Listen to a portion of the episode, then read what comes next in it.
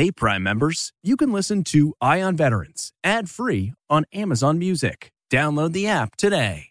This spring, if you'd rather spend time enjoying your lawn instead of trying to keep it alive, there's good news. TrueGreen is the easiest and most affordable way to get a beautiful lawn. All you have to do is water and mow, and they'll do the rest. Weed control, fertilization, aeration, and even some things you might not even think of. They'll do all of it, while you can do literally anything else. With True Green, you could have your lawn looking as good as a putting green. That's not hyperbole. True Green is the official lawn care treatment provider of the P G A Tour. True Green offers a satisfaction guarantee, and they have a verified best price promise, which guarantees you the lowest price with no compromise on quality. You do you. Let True Green do your lawn care. Visit True Green dot com to get the best lawn at the best price with the best people guaranteed. Looking to instantly upgrade your Mother's Day gift from typical to meaningful? Shop Etsy. Get up to thirty percent off well-crafted and personalized gifts from participating shops until May twelfth. This year, embrace your creative side. You know, the side your mom gave you. And shop Etsy for custom jewelry, style pieces, home decor, and extra special items she'll adore. Need something original and affordable for Mother's Day? Etsy has it. Shop until May twelfth for up to thirty percent off gifts for mom. Terms apply. This is Ion Veterans Weekend, a roundup of the week's most important stories affecting those who served. Presented by University of Maryland Global Campus. There are nearly twenty million, twenty million military, military veterans, veterans in, in the U S. U S Each week, we focus on their stories.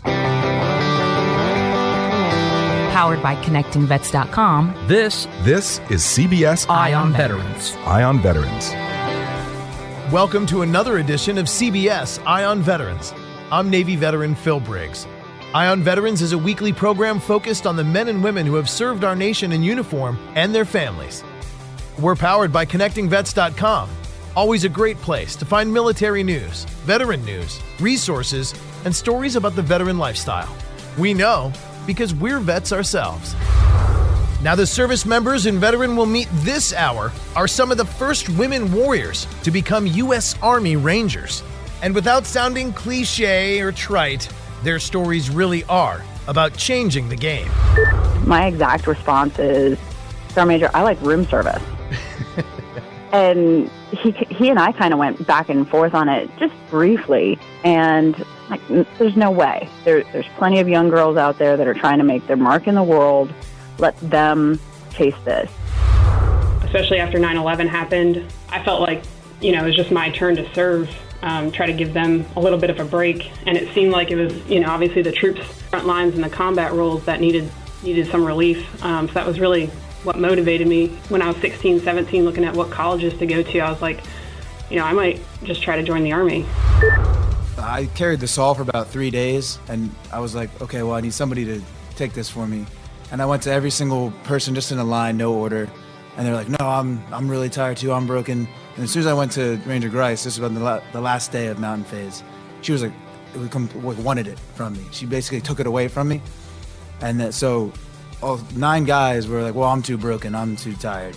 She, just as broken and tired, took it from me with like almost excitement. Which I thought she was crazy for that, but maybe it was, she was just motivated, and that's how she is. All of Ranger School, I mean, no, I didn't. I don't think I ever really wanted to quit. I felt like I tried so hard to get in there for so long that I was kind of lucky to just be there every day.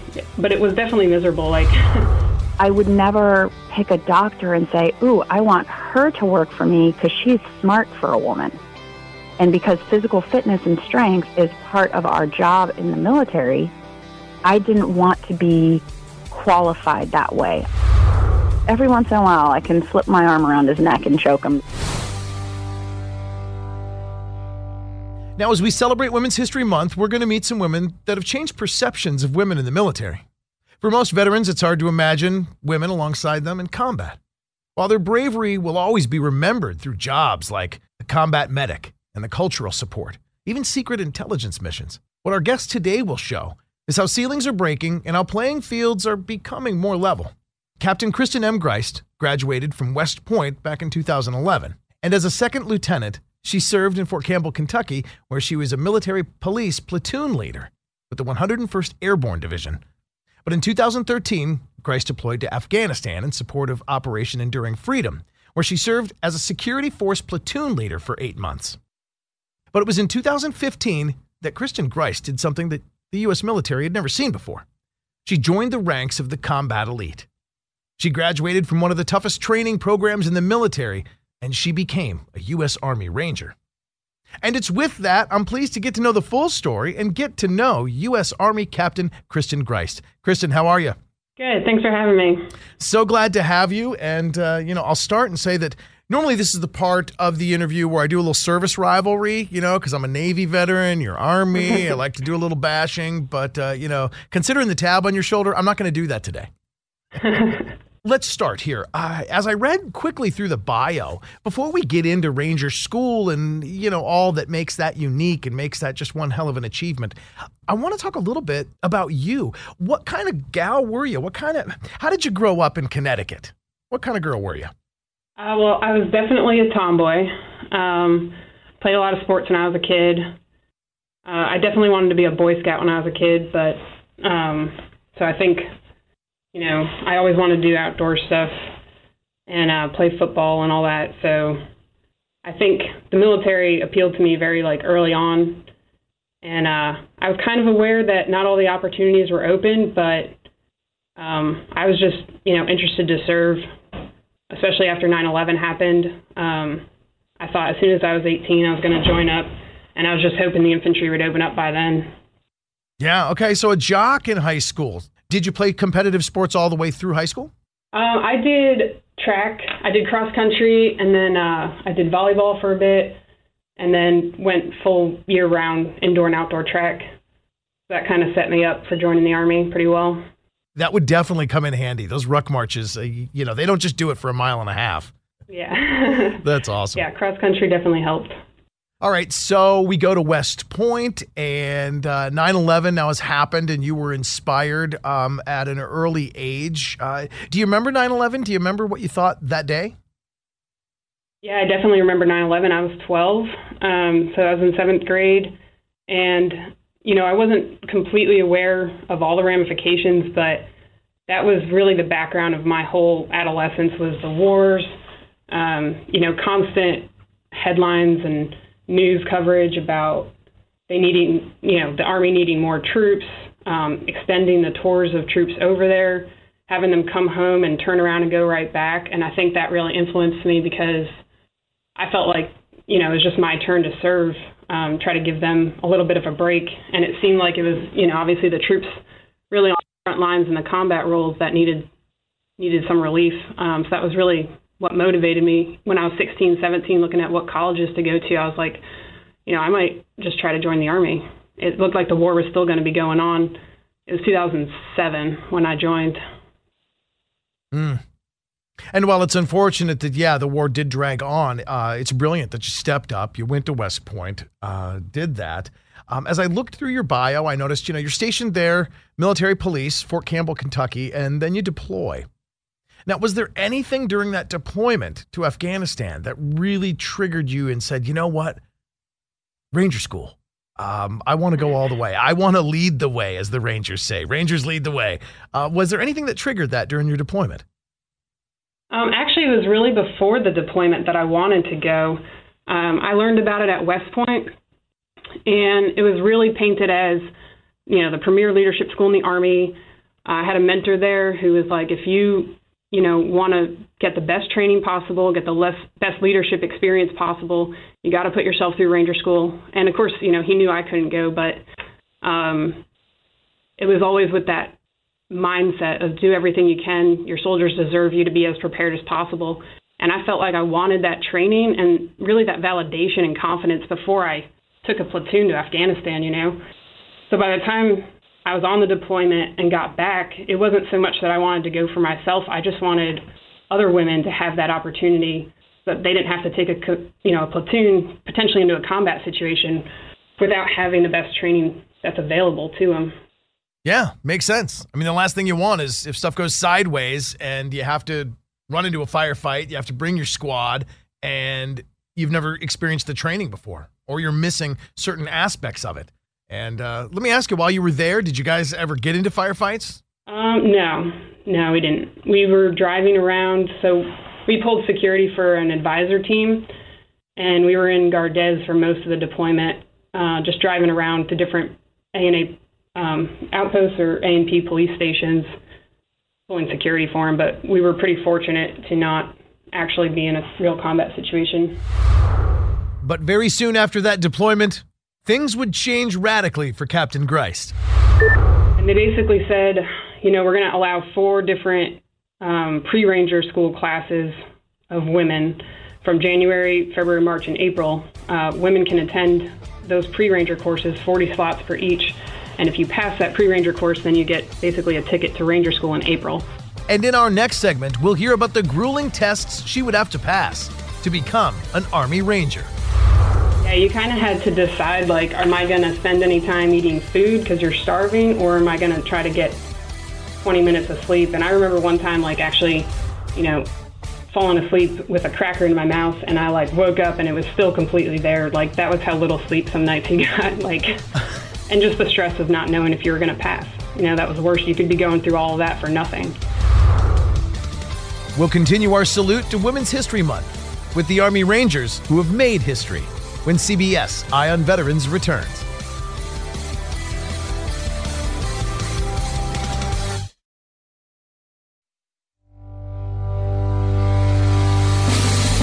Welcome back to C B S Eye on Veterans. I'm your host, Navy veteran Phil Briggs, and I'm happy today to be sharing inspiring stories as we celebrate Women's History Month, and we get to know a couple women that are making modern-day history. Now, we just previously heard from U S Army Captain Kristen Griest, and she talked about her first deployment to Afghanistan, talked about coming up as an athletic youngster that had dreams to answer the call of nine eleven. Well, we haven't got into Ranger School with you yet, Captain, so uh, glad to have you back.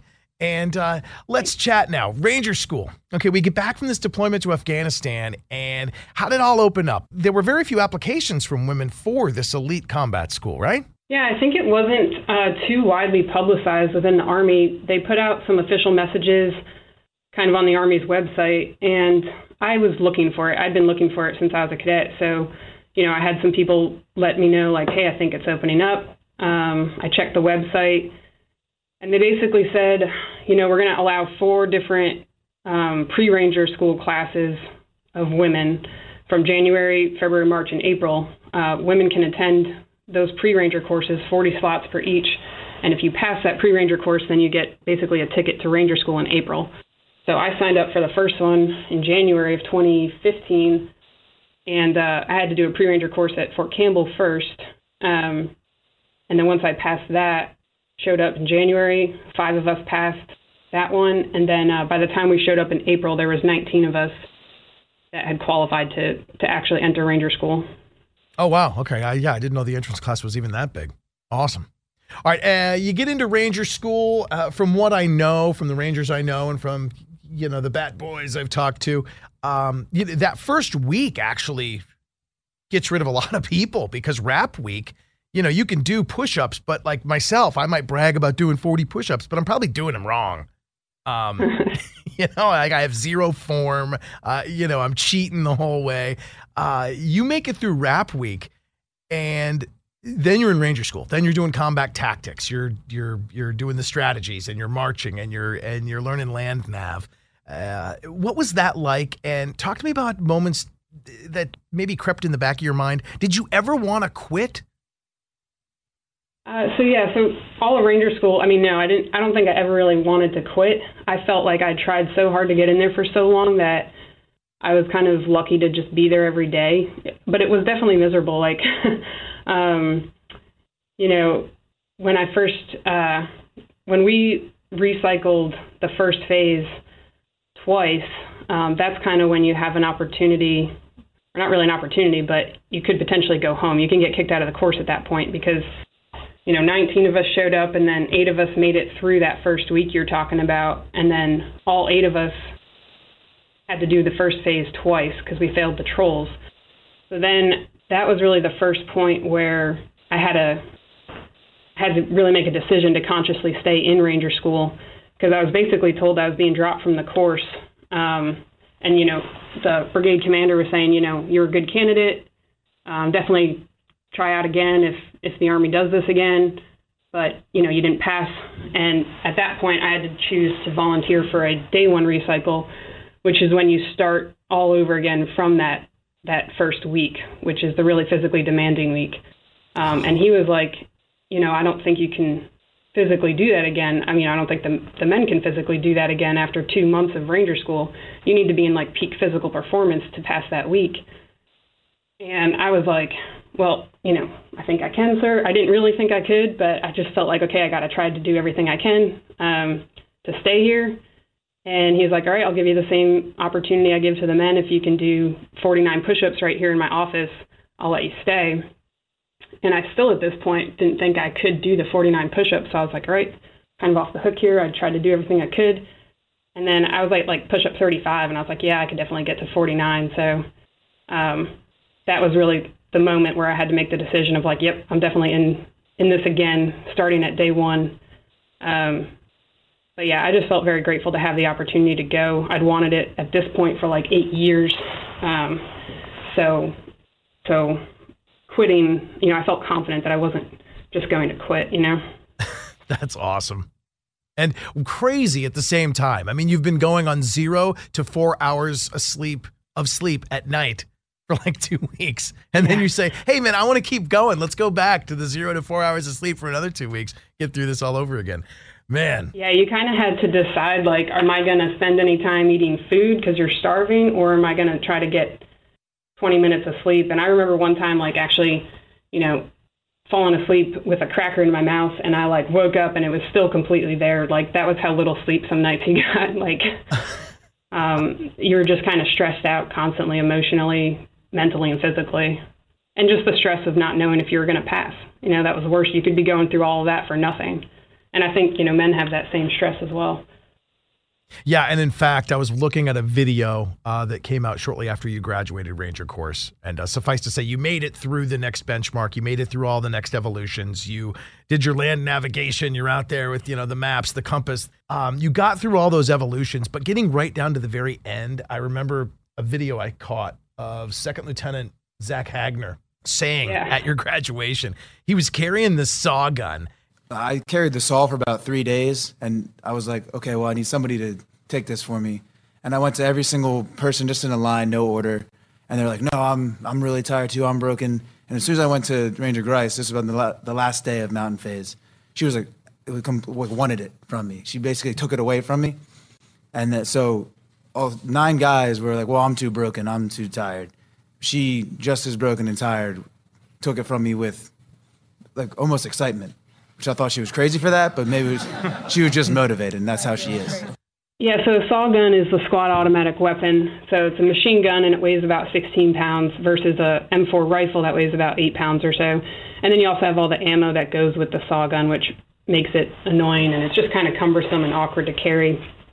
Um, but I just really was looking for opportunities to prove that I wasn't not only going to not hold the team back, but actually help the team. So any opportunity I got like that, like I said, I, I've spent most of my time in Ranger School being extremely grateful. Um, my peers were awesome, all of them, Zach and, and all my, my squad, my platoon. They didn't, um, you know, they were very supportive of me the whole time. So I just wanted to contribute as much as I possibly could.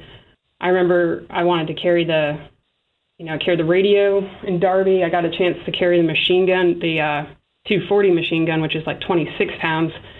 Um, which doesn't sound like too much, but when you've got like an eighty or ninety pound pack on your back and you're going up mountains, that was something I didn't, I didn't think I could do. And I was like, okay, it's like day eight or so of, of this field exercise. Let me, let me volunteer to do this and see if I could.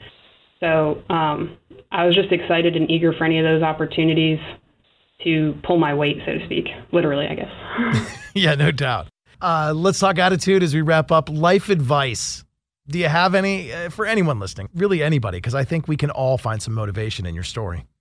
Uh, thanks, yeah. Um, I mean, I hope this would apply to anybody, but when I was talking about what I did to get into Ranger School, that kind of would be the advice I'd give people is to just constantly prepare yourself. You know, imagine what opportunity you want to have and just constantly be preparing and setting yourself up to take it if it's available. Um, you know, I went to West Point because you know, I couldn't enlist in the infantry, and I knew that West Point graduates get pretty top priority for whatever whatever branch they want. And I was like, I only want infantry, so I'm going to go there. And that kind of made that decision.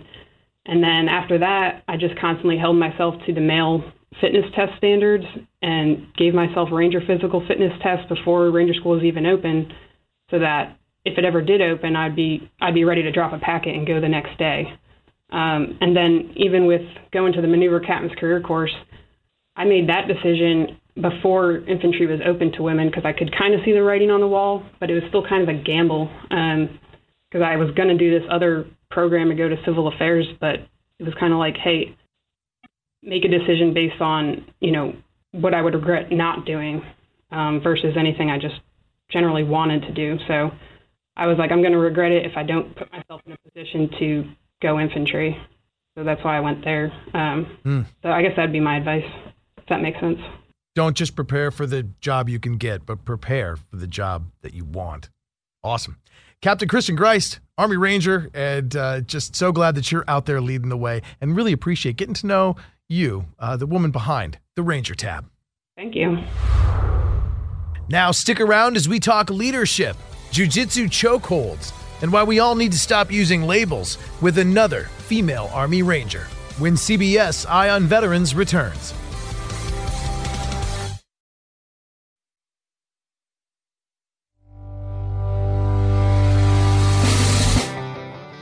Welcome back to C B S Eye on Veterans. I'm your host, Navy veteran Phil Briggs. Now we're going to continue to honor Women's History Month by taking a look at some of the women who have not only shattered the glass ceilings, but they've really broke the mold when it comes to women in the military. My next guest has been a U S Army Battalion Executive Officer, an engineering team lead supporting the Iraqi security forces during Operation Inherent Resolve, an engineer that's worked with major oil companies. And now in the reserves, she's also the brigade executive officer for the four hundred twentieth Engineer Brigade. But among her many achievements in this officer's stellar career, one of the most noteworthy is that Lieutenant Colonel Lisa Jaster was the first woman in the Army Reserves to graduate from the grueling U S Army Ranger School. But as we'll learn, Lieutenant Colonel Jaster does not want her Ranger School experience to be the only thing that defines her. And she certainly doesn't want to be just an adjective. So it's my honor to say welcome to Lieutenant Colonel Lisa Jaster. Thanks for coming on the show. Thanks. It's an honor to be here. Now, I know we led with Ranger School and that proud achievement, but uh, you are so much more than that. And I promise you, we're going to get into that. But uh, can we first talk about how you almost never became a Ranger? In fact, when you get the call from a sergeant major saying, hey, there's a slot open and we're thinking about you going, uh, you were kind of like, hey. My response was, hell no, Sergeant Major. I- I'm too old for this. My Sergeant Major at the time, Sergeant Major Robbie Payne, was um, sent me an email. And my exact response is, Sergeant Major, I like room service. And he he and I kind of went back and forth on it just briefly. And I was cooking dinner and talking to my husband. He's like, hmm. He just sat down on his phone and started looking up the requirements. My husband's like, baby, you could do this.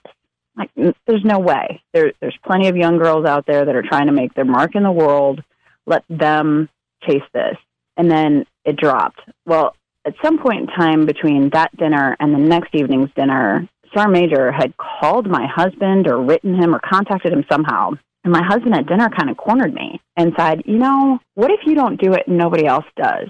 And you're sitting here right now knowing in your heart of hearts that you could graduate Ranger School. How would that feel? I'm like, oh, yeah, okay. You know, again, my kids are at the table with me. Oh, no. And then his, and then the, the kind of the nail in the coffin, though, is at that time in my signature block, I actually had an Einstein quote about a uh, ship is safest at the shore, but that's not what it was built for. And he threw that at me and kind of said, hey, baby, you were built for this. And and something clicked, and I decided to, you know, take it to Facebook to see, you know, every good decision-making ends in a Facebook discussion. Of course. And uh, yeah, so I took it to Facebook and said, hey, you know, if you're my friend, you'll support me through this. And again, that that one thing that that secured it in my brain that I needed to go was one of our close family friends said, hey, you shouldn't do this because you're a mom now. And right now, the most important thing in your life is those children, and it's very selfish of you to go. And I remember thinking, God, I've got to go. because of that statement, because dads should have the opportunity to feel the same way that moms do. Like, nobody would ever go on my husband's Facebook page and say, hey, you shouldn't do military training because you have children. And and I just thought, God, you know, that's exactly why I do need to go. Now, let's uh, move into a little bit of the Ranger training. Now, I know just from having friends, uh, you know, that are Rangers, I mean, it is one of the elite schools in the military. I mean, we have all heard about the push-ups and the pull-ups, and uh, we right. we know about the sleep deprivation, you know, zero to four hours of sleep in a day, and you have to do all these things. But one of the stories I found and I heard about your time in Ranger school was was just brilliant, and it's in this video you have. Yes. And along the way, after you got through RAP week and you physically qualified, and you and this younger Ranger candidate were talking, and he was kind of hinting that it's okay for you to quit. Pick up from there and tell yeah. me about that relationship. You know, he's, he was actually um, uh, a bat boy. So he was a Ranger battalion member uh, who had yet to go through Ranger school. And, you know, he just kind of kept saying, you know, this this is really hard. A lot of people can't do this. And part of the conversation that I had had is, um, you know, you got your smart Rangers and your strong Rangers is something that a lot of people say. And in that process, one of the things as a major in the Army Reserve, the last time I had done small unit tactics and, you know, shoot, move, communicate at a squad level probably was when I was a cadet at West Point in the late nineties. And this stuff we were saying is jokes, but some of it, too, is, of course, to demonstrate your weaknesses. Well, in his mind, that was his whole world. So he thought, well, somebody who doesn't live and breathe in squad-level tactics on how to be a gunner couldn't possibly pass Ranger school. And, yeah, so he, he kind of kept pushing me, you know, hey, this isn't for everyone. And later on throughout the cycle, I ended up having to help him write his operations order because as a junior soldier, he had never even seen the, the five-paragraph operations order. And and he looked back at me because I, I wouldn't have graduated without you. I'd share a foxhole with you any day was his kind of final sentiment sentiment to me. And that was, that was a pretty big deal for a nineteen, twenty-year-old to say that to somebody. But, yeah, he was the one I had to stop in his tracks and be like, hey, buddy, my duffel bags have more military experience than you do. So you graduate, history is made, female Ranger, U S Army Reserve officer, Ranger. Uh, but that's really where you're just getting started. And, in fact, now as an officer with some senior rank, leadership is going to be one of the biggest things that you demonstrate and you have to use. Talk to me about your thoughts on leadership and uh, specifically the three C's that you've kind of invented. One of my tenets, even since I was a young cadet at West Point, was um, consistent leadership. There is nothing that's more frustrating than having your boss walk away and you're really not sure which direction they're pointing. But if you have somebody who's consistent, then even in their absence, you can follow their guidance because you've got a feel for it. You might be slightly wrong, but you'll be a degree off, not completely directional. You'll, you won't go south when they wanted you to go north. So I think consistency is probably one of the most critical tenets of leadership. Of course, I always talk about competency as well. Um, as an engineer officer, there is no way for me to know all of the engineer disciplines. The secondary mission of an engineer is to fight as infantry. There's no way I can be proficient at every single task, weapon system, vehicle that my soldiers are going to operate. I'm taking I'm taking battalion command in two months, and I'm looking at the equipment. None of it even looks like what uh, I once was licensed on when I was a young lieutenant almost twenty years ago. So how do I cover down on competency? And that's really knowing who's smart, knowing who I can grab, and knowing enough to leverage my equipment and personnel at the right times and the right places. Now, if I can jump in, the third C is something that speaks to my heart because it's essential for my job. Tell me about the third C.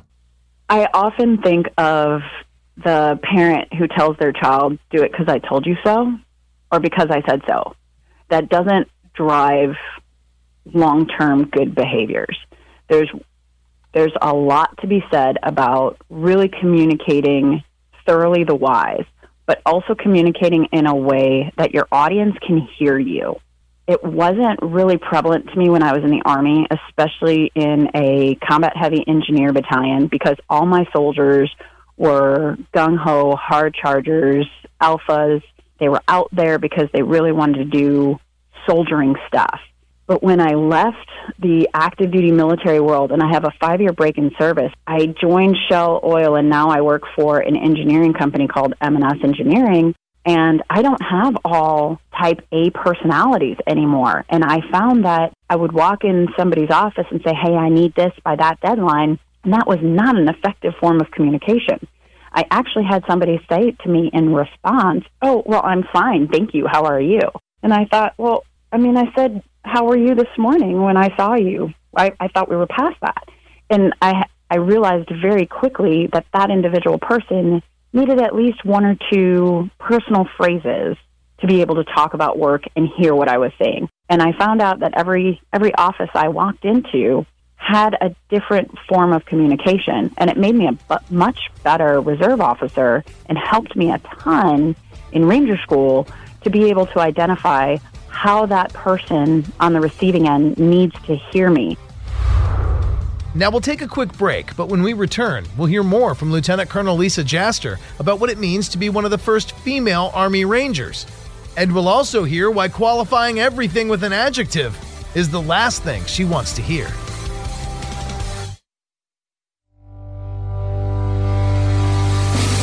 Welcome back to C B S Eye on Veterans. I'm your host, Navy veteran Phil Briggs. Now we'll jump back into our interview with one of the first women ever to become a U S Army Ranger, and that's Lieutenant Colonel Lisa Jaster. In this segment, we'll continue to learn some lessons in leadership and also why we shouldn't be so quick to put labels on each other. You once said that uh, I used to try to silo both aspects of who I am, but found that so much bleeds over from one job to the other that I need those lines to be fluid. Talk to me about the fluidity that needs to exist between military disciplines, military jobs, your civilian jobs, and being a mom. Well, obviously, I think I've learned and matured a ton by being a parent, just by uh, the communication discussion, is understanding that not everybody just takes orders. Um, I think part of it, too, though, is understanding that the person on the other side is, of any conversation when you're a leader, also has some baggage. And as a young lieutenant especially, um, I had the the honor and privilege and also the the task of deploying both to Afghanistan and Iraq right during the initial deployments. I was a young lieutenant. I had nothing at home. Um, I had, you know, a loving family, parents, brothers, sisters, et cetera, but I didn't have children or a spouse. So leaving was easy, and we were going to fight America's wars and go kill bad guys, or, you know, however you give that speech to yourself when you're in your twenties. And I didn't understand my soldiers who were doubting whether or not they should deploy. I didn't, I didn't gather that. And I had, I had these perfect silos. And then I married a fellow service member who also understood the importance of service. So he, He didn't pull on me like a lot of other spouses do. He, he to this day, will say when it's my time to go training, hey, it's time to leave Lisa at home and, and go be Lieutenant Colonel Jaster, which makes life super easy for me. But not everybody can do that. So again, to be able to speak the way my audience needs to hear me, I need to understand that, those blurry lines. But then I also found that I could connect with people a lot better if I did blur those lines. I'm also more efficient. My children don't disappear from oh eight hundred to seventeen hundred every day. They still exist. So if I'm going to address family issues during the day, I have to be able to address work issues at night. I've found that being able to pull one into the other has helped me understand the people around me, but it has also helped me be more efficient and more fluid, and my kids understand what's going on. Our children are have no idea that some of the things we do are weird, that physical fitness being part of every day, you know, that's that's important to me for whatever reason it's important to me, but it's also important to my military job. My kids don't know that um, most children get woken up in the morning and told to do pull-ups before they eat breakfast. That's awesome. And again, you do it with all three of the C's too. You communicate that, you allow for communication about personal life during work hours and work life during personal hours, and you're consistent about it uh, with the kids and with your colleagues. I mean, that is vital. Uh, the last thing is something that I started to talk to you with off the mic here, and I found it really powerful. But you have a hashtag. Uh, it's called hashtag delete the adjective. And what I thought might just be something uh, for a woman, when I saw your video and you said something about looking good for your age, and I thought, you know what? That's true for a man or a woman. We don't mm-hmm. just want to look good for our age. We don't just want a qualifier before something. We don't just want to be an adjective. Expand on that for me, because I thought it was powerful for both women and for men to hear. So a lot of the negative feedback I get about delete the adjective is it comes off sounding like I don't want to celebrate dif- differences. And I do think it's great. It's great to be the first anything to do something, the first woman, the first reservist, the first African American. Those things are great and they should be celebrated, but it shouldn't define you. Because what I found personally, and this was when I was very young, this was middle school time, when people would say, oh, you're strong for a girl. It, it's it's one of those things, for whatever reason. It was a burr under my saddle at twelve, and at thirty-two, at forty-two, it's still a burr under my saddle. I don't want to be strong for a woman. I What I hear when somebody says you're strong for a woman is, but you're weak in comparison to the other fifty percent of the population. And And I've always thought, especially in the military, that by looking at making a woman's standard or a male standard, or comparing me, again, specifically in the military, and saying you're strong for a woman, that puts me in a category where I can't compete against males. Well, I would never pick a doctor and say, ooh, I want her to work for me because she's smart for a woman. And because physical fitness and strength is part of our job in the military, I didn't want to be qualified that way. I just wanted to be capable and competent and able to do my job and have people respect me for being able to do my job. And again, I found it very undermining to be segregated out. And the other thing with that is I want, uh, especially with regards to age, I don't want to age out of the program. I want to stay relevant. Um, My entire family does Brazilian Jiu-Jitsu. I was the, I was the last who really joined, um, and it was, again, I blame my husband for a lot of stuff, and I'm going to blame him for this too. he he brought me into it because at the time I had started doing CrossFit, and I was locally I was very competitive, not on a big stage at all. But I started to feel the age difference, and part of it was, by the time you have two children, by the time you have a, a, a real job, I can't spend six hours in the gym every day training for competitions. So some of it might have been age, but, um, you know, a lot of it is just the life you have in your thirties versus the life you have in your twenties. And he pulled me into Brazilian Jiu-Jitsu and started talking to me about the benefits of it, because it's a very technical sport. So you, you can be good even though you're the oldest, smallest female in the room, because it's a skill set. So, again, it becomes this activity where I'm not good for my age. Every once in a while, I'm just good. And it's a physical sport. It's a mental sport. It's a it's knowledge-based. It's playing chess with your, your physical prowess.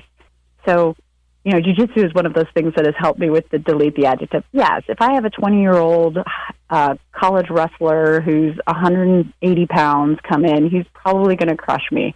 But every once in a while, I can slip my arm around his neck and choke him, because I've learned, I've grow, grown. I've. It's not just age-based or gender-based. It's it's kind of a a little bit more. Um, the adjectives get deleted. It's a, a little more of an equalizer. So I don't want to be just put in some sort of category based on my physique, or, or based on, kind of, don't judge a book by its cover.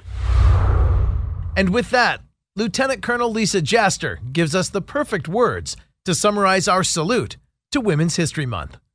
Now, if you want to hear more of C B S Eye on Veterans, you'll find every episode online at connecting vets dot com. Just search the main menu for the audio section. You can also follow me on Twitter at Phil Briggs Vet. And if you've got a story idea or a veteran that you think needs to be showcased, feel free to email me, Phil, at Connecting Vets dot com. Now, in the meantime, I'll be on the lookout for incredible veterans and great stories to tell every weekend right here on C B S Eye on Veterans.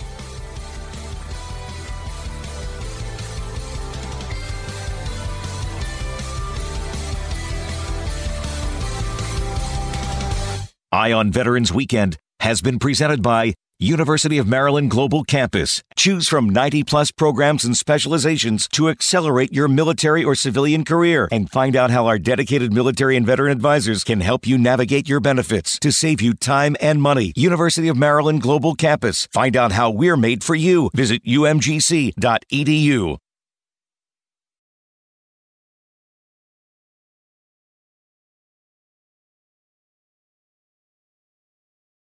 Hey, Prime members, you can listen to Ion Veterans ad-free on Amazon Music. Download the Amazon Music app today. Or you can listen ad-free with Wondery Plus in Apple Podcasts. Before you go, tell us about yourself by completing a short survey at Wondery dot com slash survey.